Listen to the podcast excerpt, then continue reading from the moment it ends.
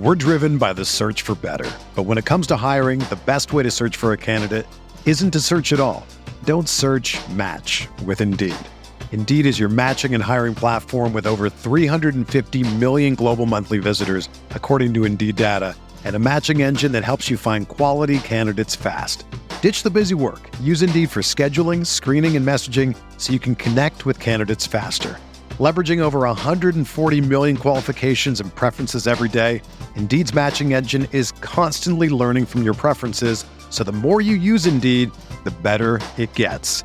Join more than 3.5 million businesses worldwide that use Indeed to hire great talent fast. And listeners of this show will get a $75 sponsored job credit to get your jobs more visibility at Indeed.com slash BlueWire.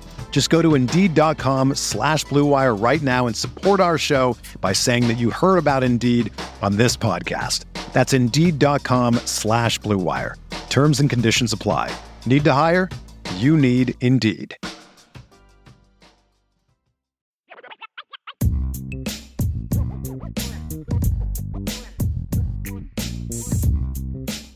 Are you ready for rapid fire? Let's go with rapid fire. Okay, so we're going to do it a little bit differently tonight. I'm going to explain the ground rules tonight. It's called sliding scales. So you'll start with a point total value of 10. You're going to have two different things that you're going to like slide your chips to, basically. It's like I've got to slide some of my chips to this side, or you can slide zero, but then you've got to slide all 10 to the other side. You've got two options that you're going to divide it up between. So, for example, if I asked you if you had a good or a bad day, you might put seven points on the good and three points on the bad, you know, or maybe the opposite for that matter, you know. But that that's how it's going to work. So, do you understand the ground rules? I do understand the ground rules. Okay. It sounds like Henry does as well. Either that or he was saying, I don't get it, but we'll see how this whole thing goes. So, we're going to start with this one your confidence that Notre Dame will beat either Clemson or USC versus the Irish losing to either Syracuse, Navy, Boston College, or UNLV. So you've got to put, you've got 10, you got to slide some in one direction, some in the other. So which are you do you have the greater confidence in that Notre Dame will beat either Clemson or USC or they will lose one of the other four remaining games? For me, I'm going to put six points that they will beat either Clemson or USC and put the remaining four that they would lose to Syracuse, Navy, BC, or UNLV. To me, I think that they they well, nothing's a given anymore, but UNLV and Navy are games that I feel very confident that they will win. Syracuse, I feel like they are the better team. It just matters, you know, what what kind of team shows up. Do they play mm-hmm. how they played against North Carolina and BYU? If they do, I think Syracuse shouldn't be an, an issue for them. I think it, it'll be a great game overall and kind of and I think that that's a very kind of even opponent right now for who Notre Dame is currently. Um, and, and I think BC could present uh, some issues as well.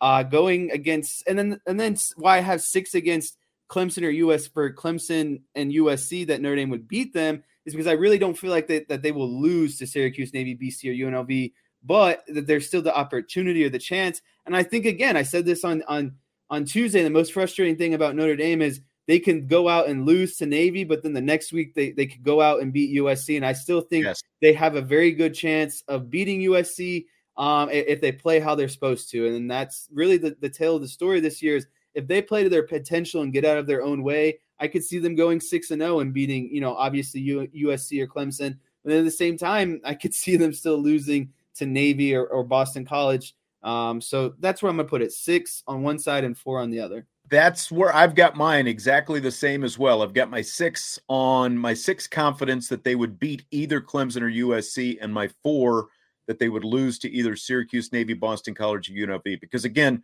when you've lost to Marshall and this Stanford team, you know, like Stanford traditionally, like five years ago, it would have meant something. You know, it, it, it wouldn't have obviously have been as bad losing to this team.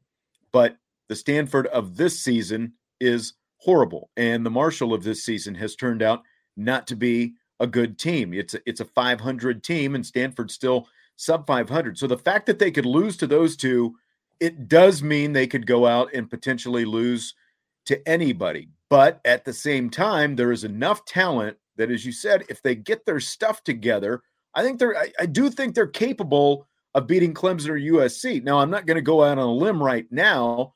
I just feel slightly more confident that they can beat one of those two teams than they would lose to the other. I mean, six and four, we're close to 50 50, right? So it's not like we're saying right. we're completely confident in in the win, but you know, like you look at USC, I think that they're a team that Notre Dame can out physical out there. And I think that, you know, their their strength is is passing the ball. And I think that Notre Dame can cover them, you know, from a, a secondary standpoint. So I think that that can be a, a good competitive game. Like the game that might scare me the most right now is Boston College, just yep. because of what I just said about Marshall and USC. They've already lost to those kind of teams. BC is not good, but because, you know, because to them especially, it's a rivalry type situation. Boston College, Notre Dame, and you've got the Phil Jurkovec factor coming back in the door. So, like, are, are, aren't we just expecting the way this season has gone something fluky to happen right off the bat with that anyway? So it can happen. I'm still slightly more confident that they can beat one of those other two teams, but I'm with you. Six on one, four on the other. We're driven by the search for better. But when it comes to hiring, the best way to search for a candidate isn't to search at all. Don't search match with Indeed. Indeed is your matching and hiring platform with over 350 million global monthly visitors, according to Indeed data, and a matching engine that helps you find quality candidates fast. Ditch the busy work. Use Indeed for scheduling, screening, and messaging so you can connect with candidates faster.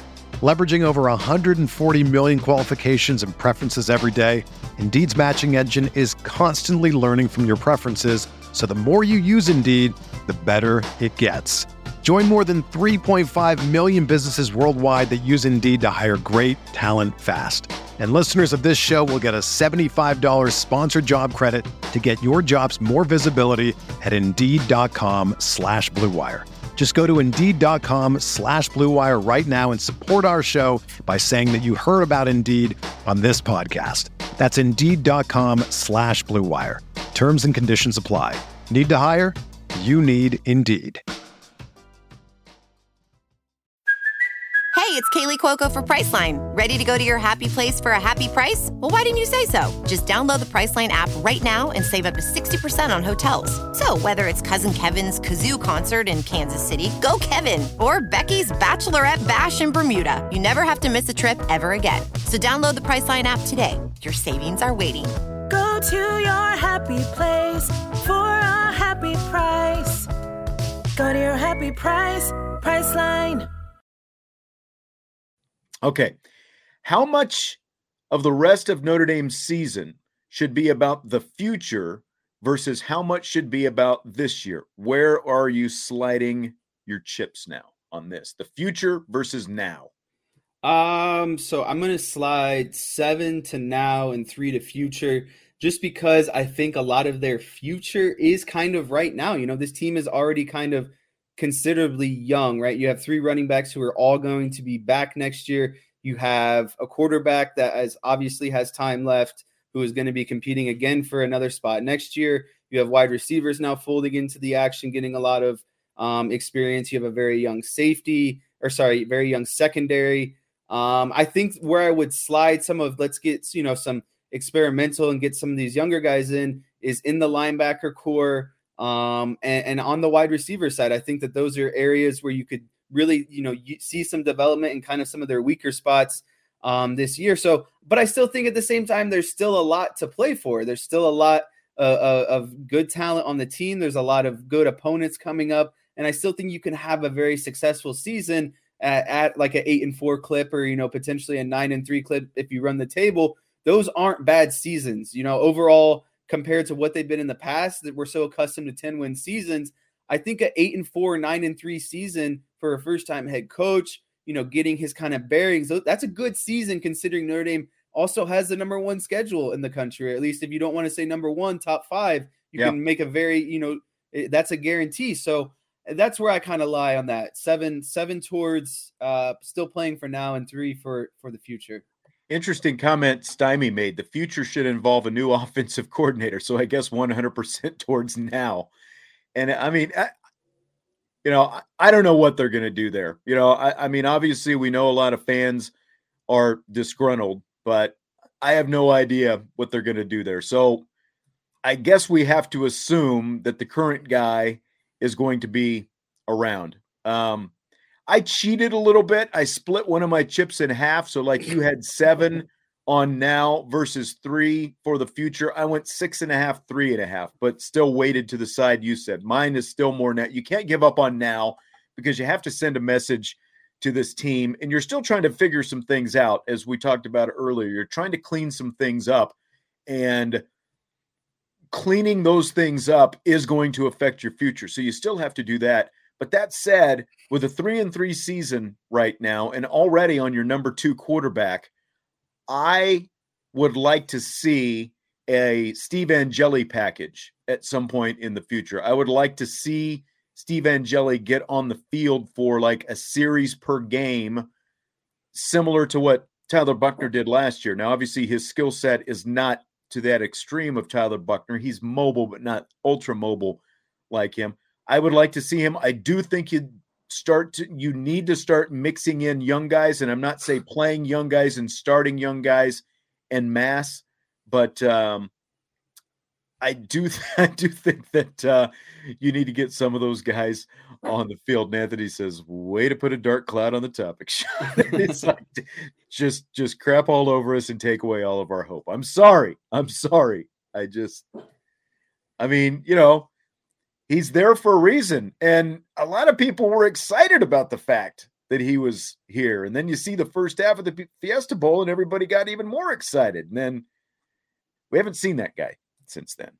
So I think a lot of people brought up a good point in the chat over the last couple of minutes. And I would just Notre Dame has just missed a dominant quarterback. Like, uh, just, you know, Brady Quinn or, um, man, why is he Jimmy Clausen? You know, Jimmy Clausen say what you want about him, he still went to the NFL. He was still, you know, a a, a well-known name and, and just kind of he was a good, you know, dominant quarterback, big arm. I just wish, you know, you can. I don't think Ian Book was that. So if anyone wants to say that Ian Book was, you know, this great, I Ian Book was a very average to above average quarterback. He wasn't elite. He He's wasn't not even suiting level. up for the Eagles right now. He's practice squad.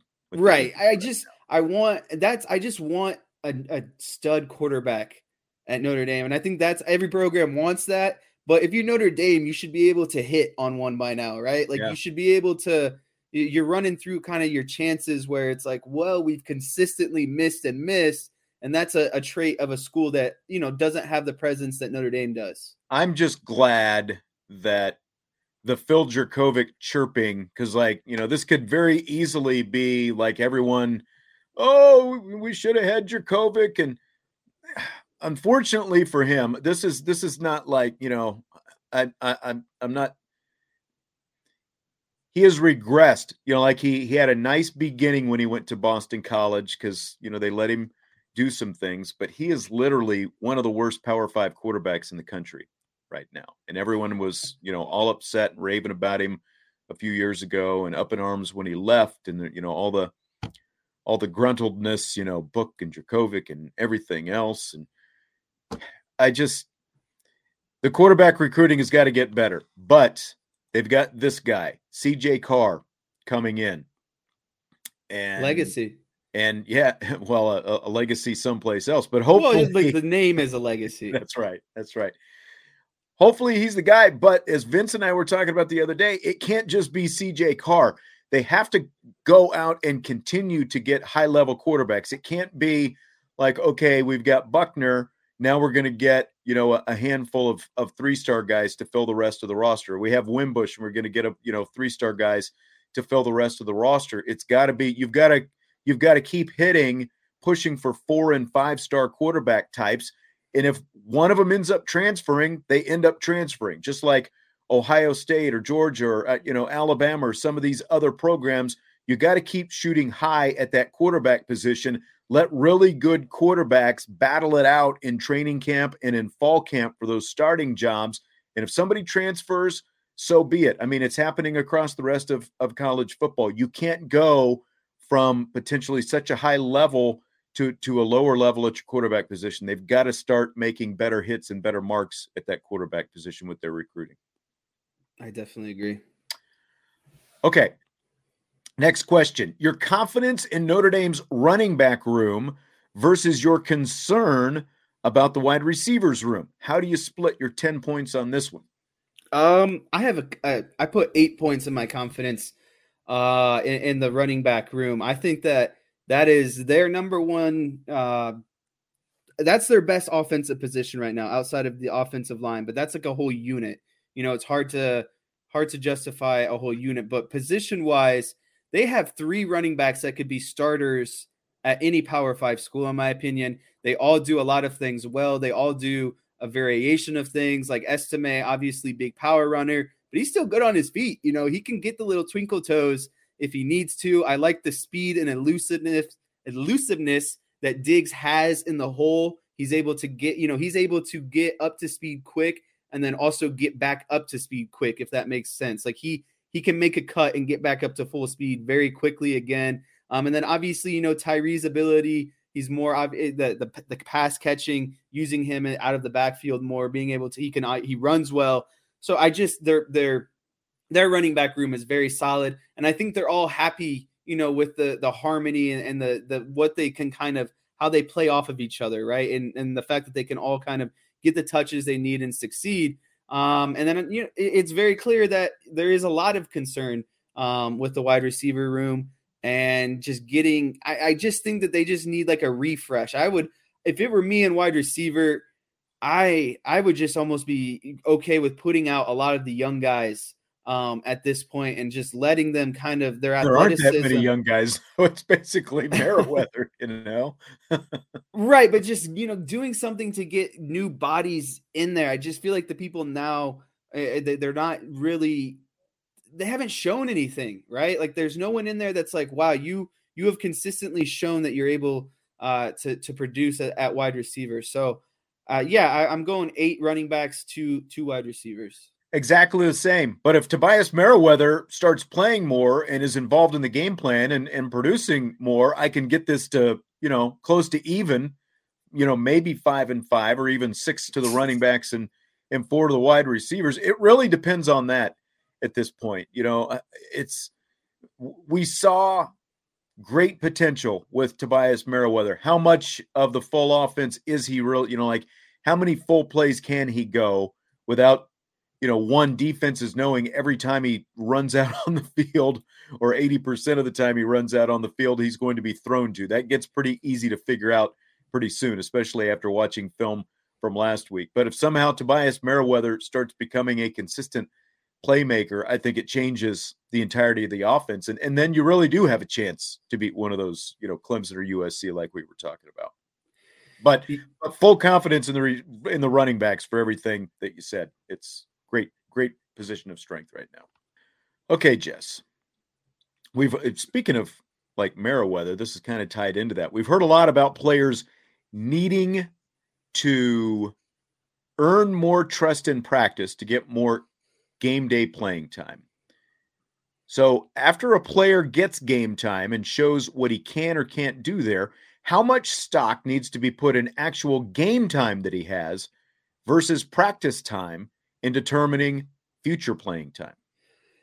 You know, the hard thing is with this kind of question is, you know, practice time, there's five days of it during the week. So the sample size is much larger. So if you're consistently doing it wrong in practice day after day after day, then it's really hard to have the trust in you to do it. And then you get into the game and your sample size is so small and you might hit, you know, on one of those four or five plays that you're in, but it's because your sample size is so small, right? And so it's I I take more stock in practice, and so I'm going to put mm, six and a half on practice and three and a half in the game because there's something said for people who are just gamers, right? They they for some reason they can show up and that's when they're the best because that's when the pressure's on and it's almost like practice is too boring for them or you know they just they don't have the concentration to do it at practice but when they know everything's on the line they can do it but because of what I'm saying, the, the, the sample size, you have to put weight into it for that reason. Yeah. so if you're consistently showing four or five days a week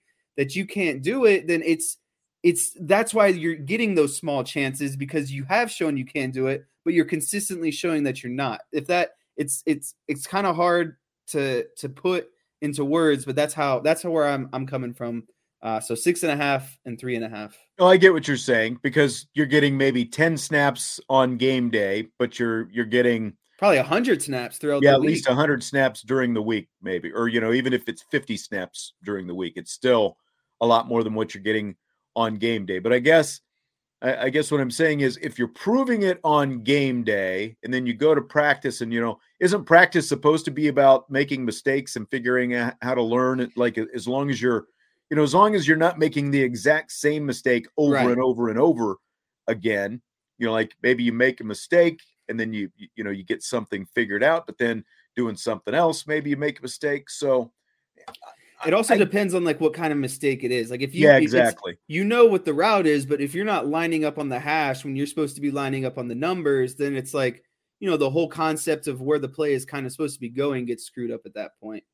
Yeah, and, and I guess once you start showing up on game day, though, if you're proving that you can do it and you're not having game day screw ups, then I, I do think at least a little bit more weight needs to be put there. So I give it. What what'd you say? Did you say six and four, I did six and a half, three and a half. six and a half, three and a half? I think I am. I think I'm six and four toward game because again, we're talking about someone who's already playing in the games. You know, not not like he he has to rely solely on practice to get to the games. He's playing in games. He's doing okay in games. Maybe practice he's not quite perfect yet. So I flipped around the other way a little bit. Tom Brady versus Bill Belichick. Where are you going here? Five and five. I'm equal. I think that they are the best. They are best when in harmony, right? I think that the whole reason Tom got going is because of Bill, but the longevity of Bill is only because of Tom. And so I think that those two are a split 50 50. I think it's just, it's in that one, it's like the chicken or the egg, in my opinion. But like I said, Tom got good because of the system he was in that Bill Belichick brought him up in but they had the longevity and all of the the Super Bowls and the the continued success because Tom's dedication to just being good. And so They Bill really because they were together. though. exactly. So that's I'm going five and five, right down the middle. Yeah, I, I I I slanted a little bit more toward Brady. I go, I go six and four because of the fact that he was able to go to Tampa Bay and win a Super Bowl right away with with a guy who is already not coaching now, Bruce Arians. You know, I think it shows who is running the show down there. Now, all this latest stuff, I just there's there's just so much drama now that's starting to follow Tom Brady. It's insane. I mean, Bill Belichick, for what he's got to work with in terms of a quarterback right now, he, you know, he keeps plugging away and he's trying. I wonder how long he keeps plugging away. But, you know, I, I thought they'd be a little bit better. You know, this Bailey Zappe kid, though, he might end up being the answer that nobody knew they needed the way it's the way it's worked out so far. I still like Mac Jones. I think they're kind of do too. having issues defensively this year compared to, you know, where they've been in the past. That you know, good solid defense. No matter your quarterback, you you, got. I think I saw a stat the other day. Like the last five Super Bowls, the team, the defenses have ranked in the top like seven or eight. Like you still have to have a solid defense if you want to go all the way. And I think that's kind of hurting New England as well. And obviously Mac Jones getting hurt. I still think Mac Jones can be a really good quarterback. So it'd Yeah. be interesting to see because I don't think Bill Belichick uh, is afraid to play the guy who's got the hot hand and who's winning because that's ultimately, you know, what it comes down to. So it's like, when do you potentially reintroduce Mac Jones? Do you Yeah. ride Bailey Zappe until he just kind of fizzles out? And if that doesn't happen, if he never does fizzle out, then you're facing kind of a you know a much larger problem or situation at that point. Yep. This episode is brought to you by Shopify. Whether you're selling a little or a lot, Shopify helps you do your thing, however you cha-ching. From the launch your online shop stage, all the way to the we just hit a million orders stage. No matter what stage you're in, Shopify's there to help you grow. Sign up for a $1 per month trial period at shopify.com slash special offer, all lowercase. That's shopify.com slash special offer. Okay, next question. How much you love your favorite teams versus how much you hate their biggest rivals? um, that's a good question. Uh, I you it's hmm, hmm. This one's easy for the Cowboys because the Cowboys have owned their rivals in their division pretty much the last five or six years. So That's true.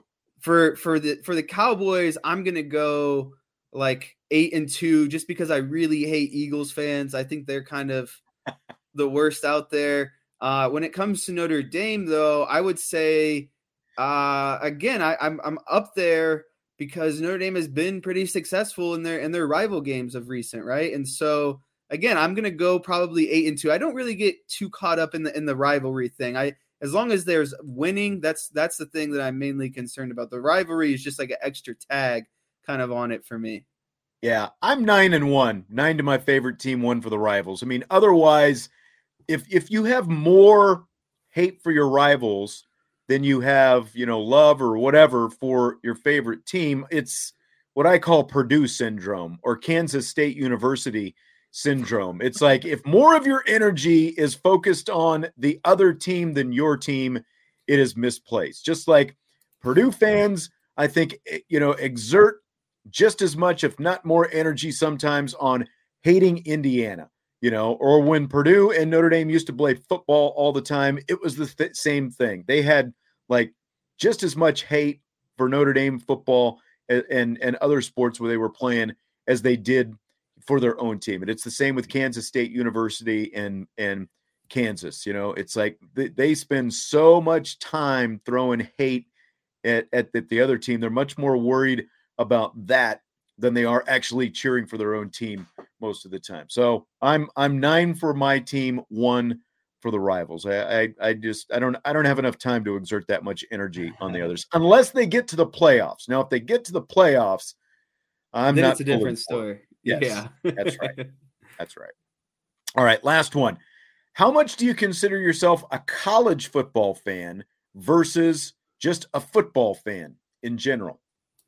Oh, so we're not even considering NFL. It's just the No, whole I mean, football. That's part a- of like football fan. Like, so you've got just college football or I'm a football fan.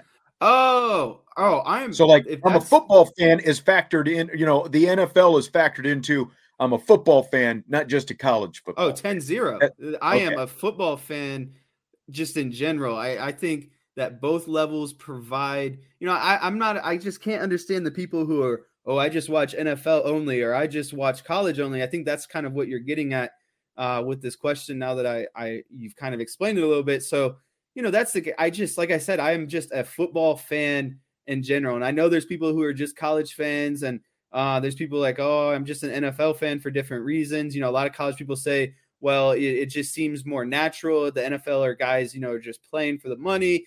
And then there's the people in the NFL who are, you know, college is amateur and you just don't see as many mistakes. It's a cleaner product um, in the NFL. So for me, it's just I'm a I'm a football fan um, in general. And I think if I broke down, I would actually lean a little bit more towards the NFL. Uh, it'd be like five and a half to four and a half right. if, if it were that if that that scale. But with, with that's Notre Dame coming from. heavily weighting your your college side of the equation, basically. Right. yeah. It's there's really no other college team that I care for outside of Yeah. Notre Dame, Unless A lot of just a- people, and I'm not surprised. game. A lot of people here are like down on the NFL. You know, we see them kind of chiming in because this is, you know, we're more geared obviously toward Notre Dame in college anyway. But I just, I've just always like it. It it hasn't mattered to me. NFL, college. I just want, you know, like to watch good football. You know, like like as far as college goes, like I'll watch a top 25 matchup or or you know Notre Dame. Obviously, I want to see good football. And now there's bad football in the NFL, but you're also watching professionals out there. And like just like I, I grew up watching both, and I actually grew up watching predominantly more NFL than college because of where I lived. I didn't didn't live in this area, so I didn't have Notre Dame on every day like everyone has around the country with the NBC contract and all that. So you know, I'm old enough to not have that, but like I just like to kick back. You know, like one, it's hard to watch other college games you know, unless like it's a night game, you know, like unless Notre Dame is playing a night game because covering Notre Dame, you know, that consumes a huge chunk of the day. So you don't get to watch quite as much. Whereas like Sunday gets here, man, I just want to kick back. I've got my Sunday ticket. I'm watching the NFL. You know, I'll flip it around, watch whatever is on there. So I just consider I'm I'm I'm basically nine nine on football. And, and again, I'm not saying I'm one as a college football fan. I consider myself a football fan, which factors in both college and the NFL and even high school for that matter, if it's a good game, you know. Yeah, so. the number one thing that I think makes me a football fan is I just like seeing the evolution of the game. And it's never being played the same year. You got to be able to adapt and that's what I like to see. What are these people? Uh, what are these guys' new brilliant schemes? You know, what are they doing to kind of change the way that we look at you know football? Like this year, you see a lot of that kind of you know slot fade where you got a, a wide receiver. It's the favorite route this year. NFL guys are using. You got guy, you know, wide receiver in the slot that's fading towards the sideline, and that's just you know, it's just interesting to see what the new wrinkles are, and that's why I like football. It's just it's it's constantly changing. There's more there's more things that are changing per year um, in my opinion. And you know, Brian NY asked if if Notre Dame was five and one, would it make you the, the success doesn't really matter. It's just no quality. It has nothing to do with this games. year. It's just just like football, you know, in general. Yep. Good. I'll games. watch every week. You know, if, if the Cowboys have sucked before, more so recently than mean, Notre Dame has. I've watched a I'll lot watch, of bad both Notre Dame and Dallas Cowboys. Right, I'm still every game over the years, every week, and that's you know because I love football and obviously because I enjoy. Those are the teams that I like to watch the most. I get the most. I'll say this: I get the most into the Cowboys and the most upset about the Cowboys because at the end of the day, they're professionals and they get paid large yes. sums of money. And right. these college guys you know, they're still amateurs. They still have a lot going on. They're still worrying about, you know, their girlfriend that was mad at them. And, you know, there's just so much more that factors in to being a college student compared to being an NFL where you, that's solely your job. And so that's why I get a little bit more invested just because of, you know, the status. I, I understand and have more acceptance for errors at the college level. Yeah, I, I would completely agree with that. I do get more upset at the, you know, the pro guys than the college guys. The college guys are still trying to figure thing, things out, whereas the pro guys are getting paid a lot of money to be out there. So, all right, well, that's going to do it for today. Great stuff as always. Jess, uh, Vince, and I will be here Saturday morning. IB countdown to kickoff, 10 o'clock. We will have the show, so uh, that'll be our uh, you know our next full show